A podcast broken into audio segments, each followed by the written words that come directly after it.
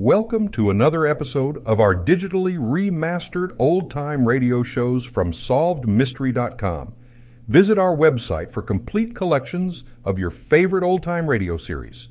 Remember to follow us so you won't miss new releases from SolvedMystery.com. Good evening. This is Crime Classics. I am Thomas Hyland. I'm going to tell you another true crime story. Listen.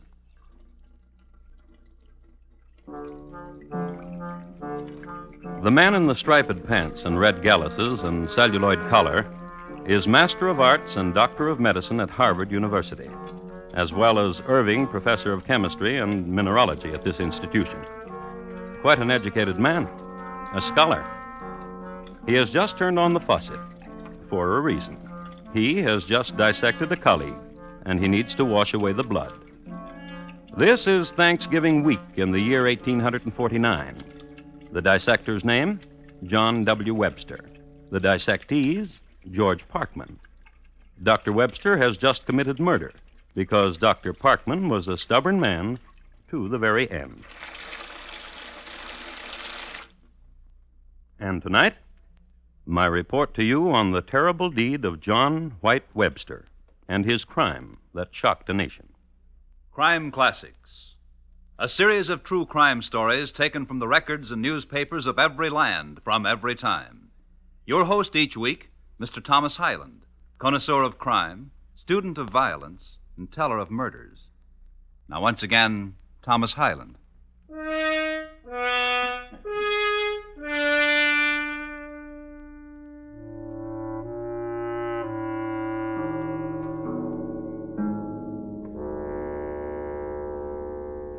The place is the Massachusetts Medical College on Grove Street in Boston in the year 1849. The college was a three story building, the top two floors of which were reserved as offices and studies for the faculty.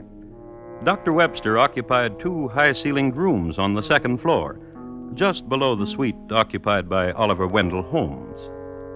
On the afternoon of November 23, Dr. Webster had a visitor, a man much taller and heavier than him, a man of scholastic bearing, a man whose spectacle ribbon touched lightly his mutton chop whiskers. His name?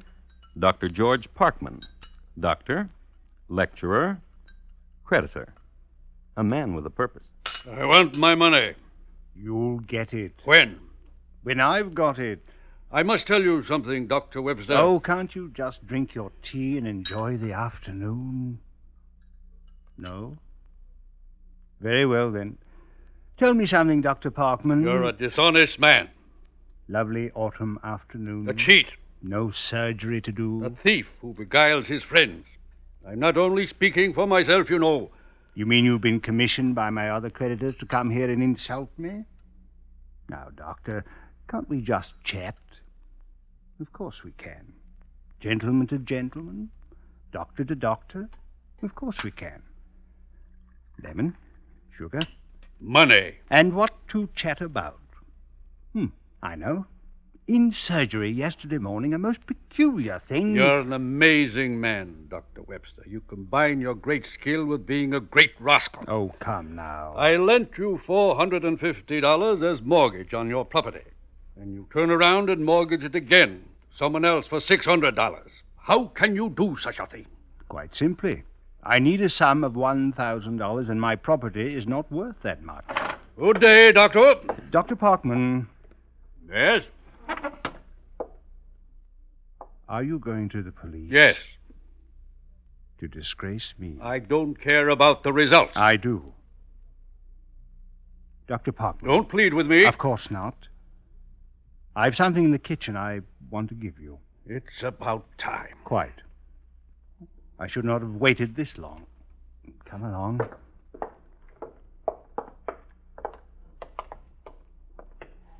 Dr. Parkman, you couldn't give me an extension of a few weeks on- Certainly not. Certainly not. Just give me my money now. I have no money to give you. And you want to disgrace me. And I see no other way. Don't be a fool. No other way.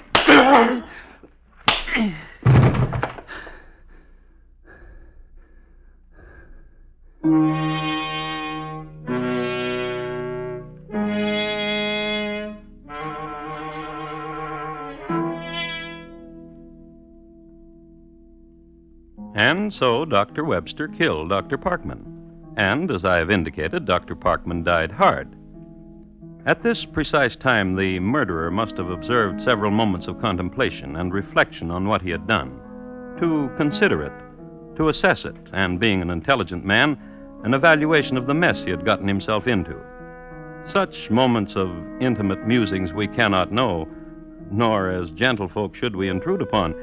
So, give Dr. Webster his moments and let us perform a superficial examination upon the man biographically. I have here a copy of the Boston Herald of the day. It gives Dr. Webster a neat spread on the front page and says, among other things, this He was born in Boston about the year 1788. He came from a family of considerable wealth and respectability. He received a most liberal education and adopted the profession of medicine. In 1833, he visited the gay metropolis of Paris, France, and afterwards went to the Azores. In 1837, he was elected Erving Professor in the University at Cambridge, Massachusetts. When his father died, he inherited $40,000. I would just like to depart from the paper for a moment to tell you that when he inherited this money, eggs were 12 cents a dozen. $40,000 which he wasted, which he threw heedlessly away into the vortex of fashionable life. Money went, debts came, and so on. Nothing novel. Money went, debts came. So did a wife and two children.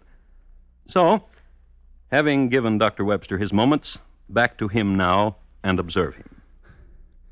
Instrument of death still in hand, pale, still laboring for breath. Suddenly, a murderer. Instrument of death no longer in his hand, but no less a murderer.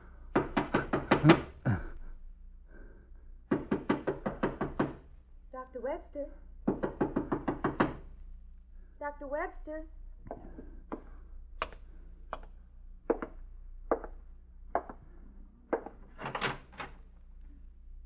Hello, Dr. Webster.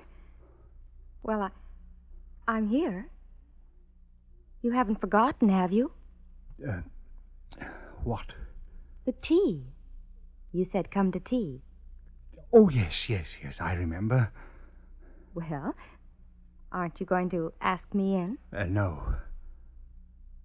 But you said come to tea, and you said you would sell me a ticket to your lectures. Oh, I'm sorry. Come in. Come in. Sit down, my dear. Oh, you were teasing. The tea things are all ready, and you've you've already poured. Miss Montgomery, my dear. Yes, Doctor. Drink your tea, and the tickets are five dollars for three lectures. I know how much the tickets are. And you know what? What? You've forgotten the cream. I know where the cream is in the kitchen. Uh, Miss Montgomery, Yes, Doctor, dear. you don't want tea, do you? Not really. Then pay for your tickets and get out. Are you serious? Yes. Well, there will be a vacant seat in the front row for your next three lectures. Goodbye.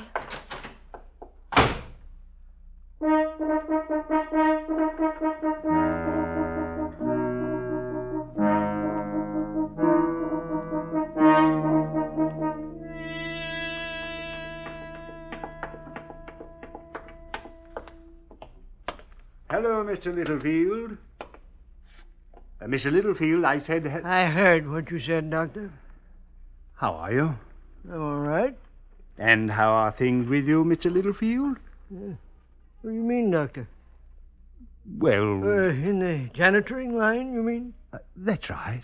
Well, it's the same as it's been for the last seven years. Janitoring in a medical college like this, things don't change much. Oh, I see. One day is. Just like yesterday, except today. Oh? You did something strange today. How could. You came down here in the basement and talked to me today. First time in seven years you've done more than say hello to me. Oh, I am sorry. I've been rude. Yeah, you're a doctor. So many things on your mind. Uh, I'd like for you to help me with something, Mr. Littlefield. What? Well, if you were to play a prank on someone, hide something from someone so that someone would never find what you hid, where would you hide it? You mean round here? Yes. Oh, lots of places. Just a minute, I'll look to the furnace and I'll be glad to help you. Uh, need some coal. The furnace. What? It it needs some coal. I just said that, Doctor.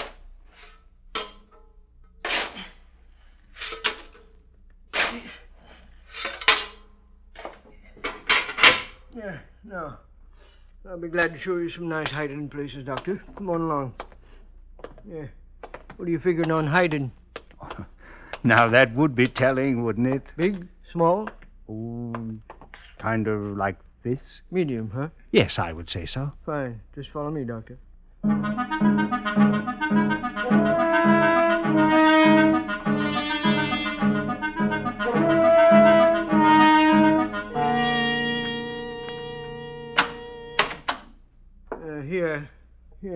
Come whenever one of you doctors tells me to store his old records. Hmm. It's a large room, isn't it? Let's go inside.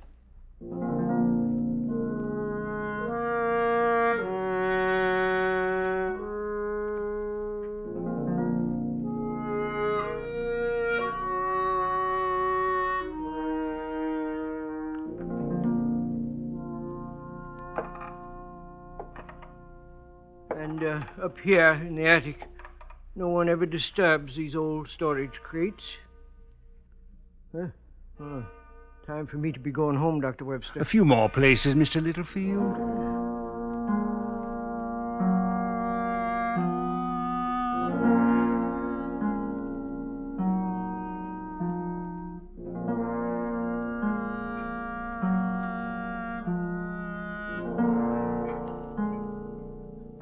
So forth.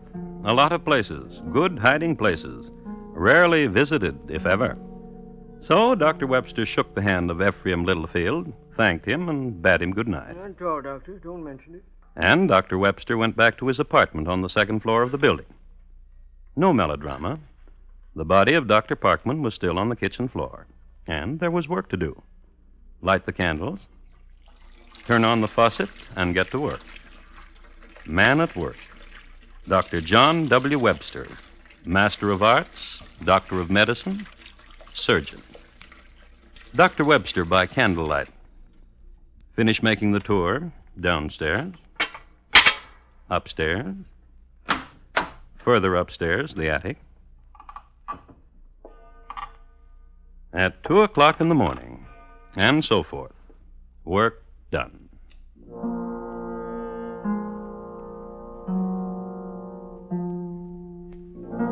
And the next morning, about 10, according to the records,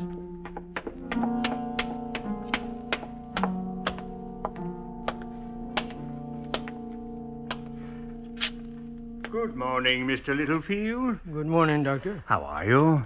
Same as yesterday. Well, tomorrow's Thanksgiving, isn't it? Same as last year. So, what are you planning to do to celebrate? Same as everybody else. Dinner? Oh, sure. At home? Same as Uh, here is something for you, Mr. Littlefield. What? Oh, go on, take it. It's ten dollars. Well. well, thank you, Doctor. And I want you to buy a nice fat turkey and everything that goes with it. I certainly will. I, uh, thank you again, Doctor. And uh, very much. Happy Thanksgiving, Mr. Littlefield. Happy Thanksgiving, Doctor.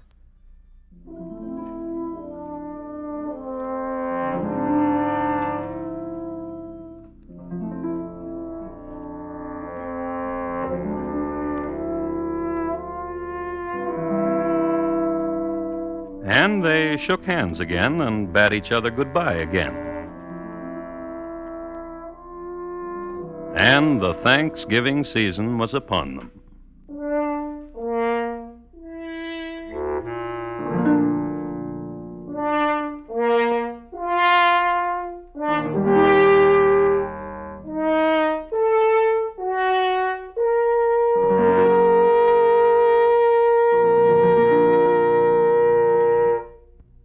Listening to Crime Classics and your host, Thomas Hyland.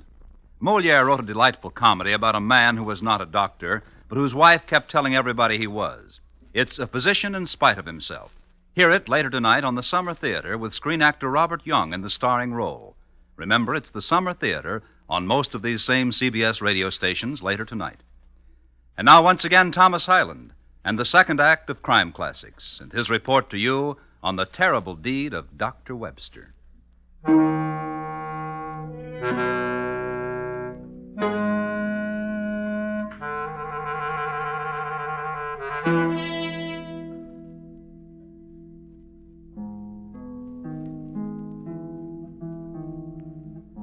Let's talk about Boston for a moment.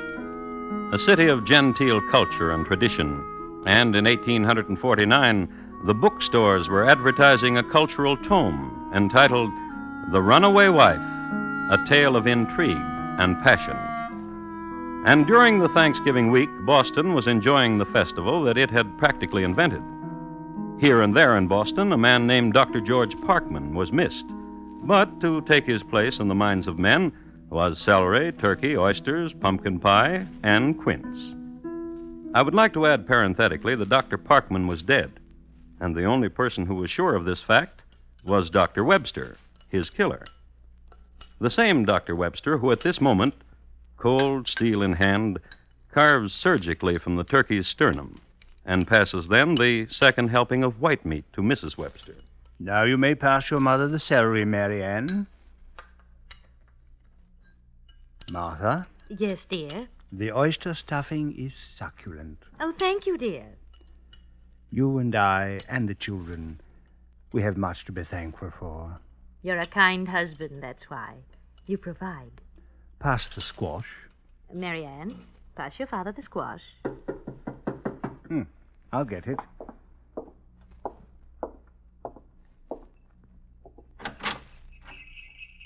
Yes, sir?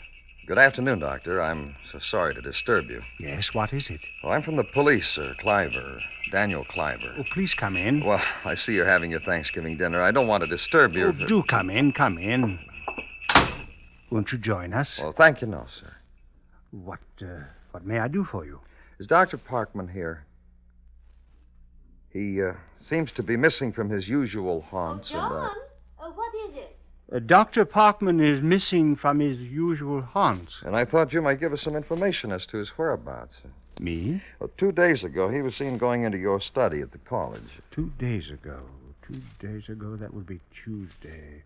No. Oh, yes, yes, yes. Tuesday he visited with me and we had tea. Stayed for perhaps uh, an hour and then left. You're sure of that, Doctor? Well, sir, in situations where it is important to be certain, physicians such as I can be counted on to respond with accuracy. Well, uh, the- Tuesday, Mr. Cliver. Since that time, I have not seen Dr. Parkman. Will you have some sherry? Thank you, sir. No, I. I'm sorry I disturbed you, sir.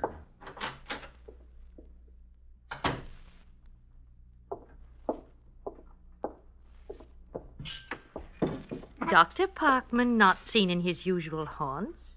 I wonder where he can be. I can't imagine. Marianne, pass the yams.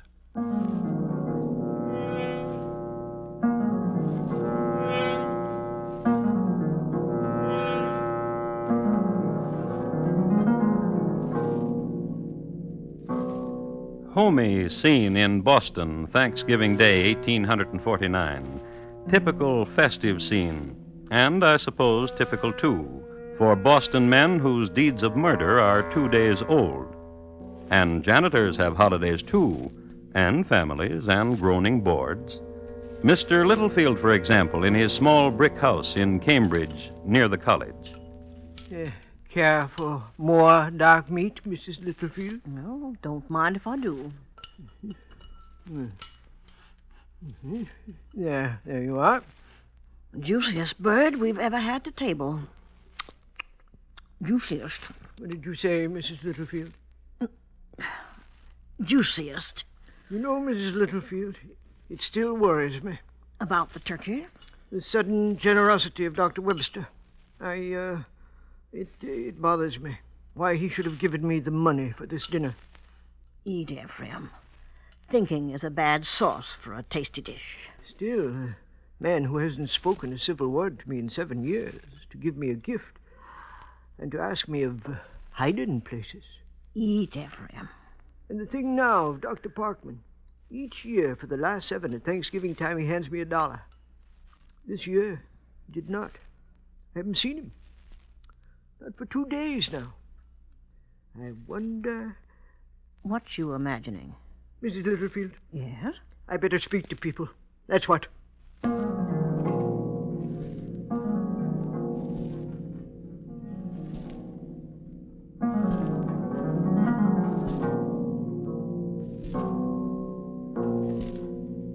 That's right, Dr. Jackson. Me and my wife were talking it over. And I'm happy you came to me, Mr. Littlefield. Uh, kind of putting one and one together we were over Dr. Webster's turkey, so to speak, if you know what I mean. I know very well what you mean. Dr. Webster's asking about those hiding places. And uh, Dr. Parkman's disappearance, both happening at the same time. One and one together, I say. Hmm. What do you think, Doctor? Time for action, Mr. Littlefield.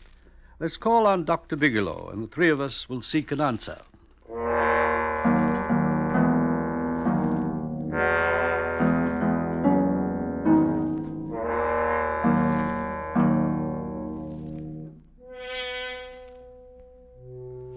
Forces gather, forces conspiring to destroy Dr. Webster. The Furies, the Fates, and their names Dr. Jackson, Dr. Bigelow, and the man of the gratuitous turkey, Mr. Littlefield.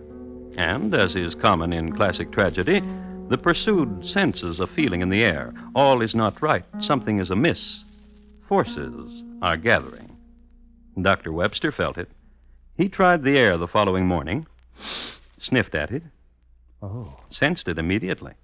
oh my. What's wrong, dear? Uh, nothing. But you look so pale. Nothing wrong. A kiss, dear. I'm going to work. Oh, something's wrong. I'm sure of it.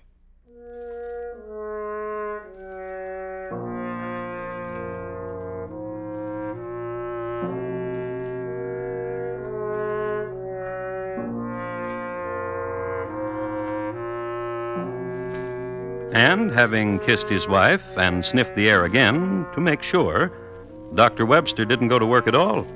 Instead, he called a hansom, gave the driver an address, and was driven to a more or less fashionable part of town. Gave the driver his fare, received a wink in return, and knocked on a door.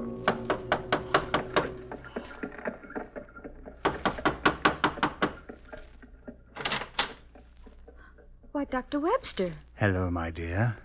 Oh, I'm honored. Please come in. I really didn't mean it, you know. Mean what? About not coming to your lectures. I, I wouldn't miss them for the world. I've come to give you your tickets. Here, Thank you. they're free. Miss Montgomery, eh? yes. when Dr. Parkman left my apartment the other day, Tuesday, What? Just after you came in, didn't Dr. Parkman look Dr. Parkman. Didn't he look nice? In good health, robust, springy step? You you recall you remarked on his springy step? I? Yes. Oh, you've done something naughty. What have you done? First tell me what happened when you came to my study at the college Tuesday to buy tickets. Well, I knocked on your door. Uh, very good. You opened it for me, Good. Bade me enter, Yes. introduced me to Dr. Parkman, who was just leaving. Oh, excellent. We watched him go. And you said My, what a springy step Dr. Parkman has. Bravo, bravo. Don't be troubled, Doctor dear. I'm your friend. Your very good friend.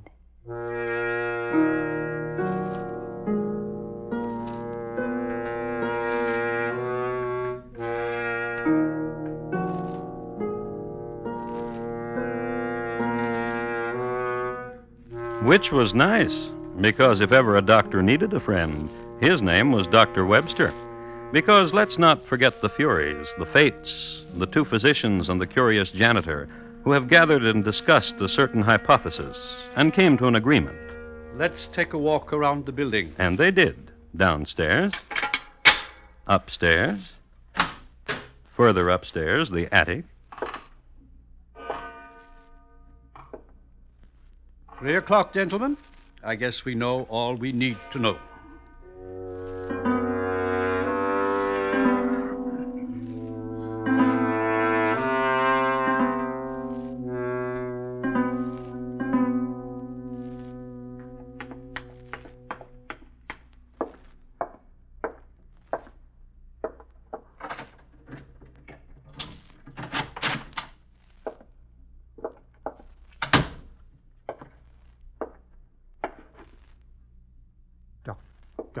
Jackson, and. Forgive this intrusion upon your study, Dr. Webster. We've been waiting for you. I have the keys. I let these gentlemen in. You.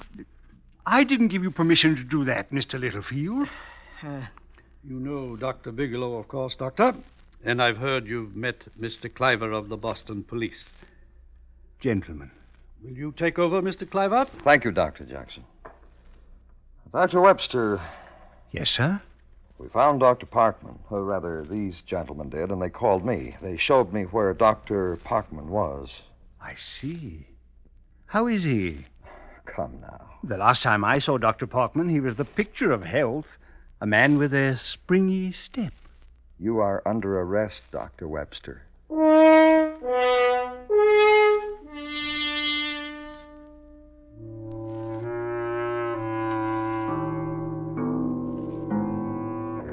And they took Dr. Webster away, and they locked him up and held a trial for him, and in spite of his protestations, found him guilty.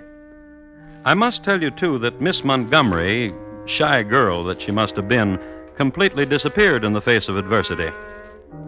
While waiting for final sentence to be pronounced by the governor and council, Dr. Webster maintained his usual good spirits, partook heartily of the food afforded him by his friends, and generally behaved himself. Then the sentence was handed down. He was to be hanged Oh, no. by the neck until he was dead. I confess that I killed Dr. Parkman. There. That makes up for something, doesn't it? On August 31, 1850. Doesn't it? And that's when he was hanged. For a deed of blood, for a murder most foul.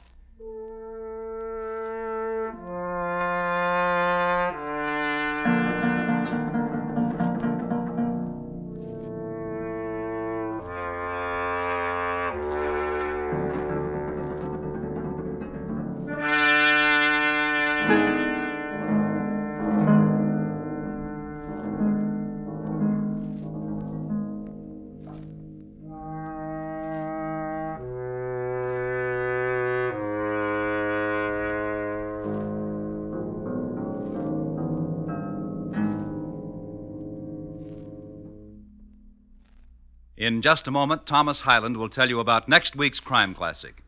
Dr. Webster, tonight's crime classic, was adapted from the original court reports and newspaper accounts by Morton Fine and David Friedkin.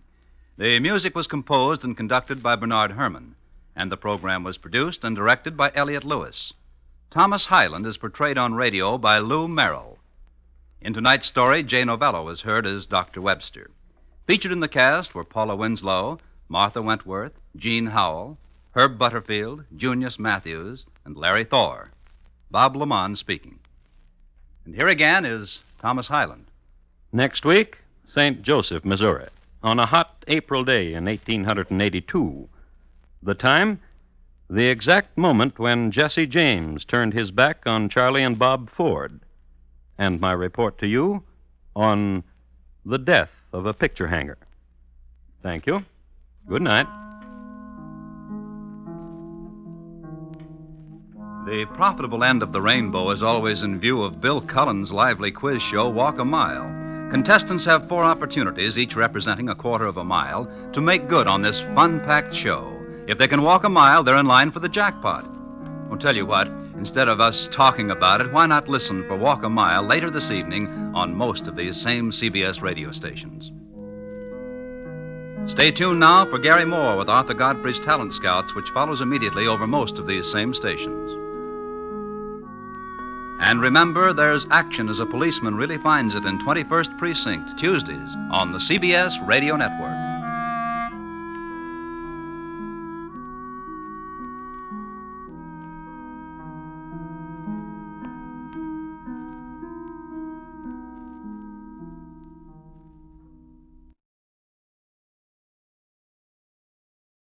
Thank you for joining us and enjoying our digitally remastered old time radio shows from SolvedMystery.com. Please remember to leave us a review and to follow us for frequent releases.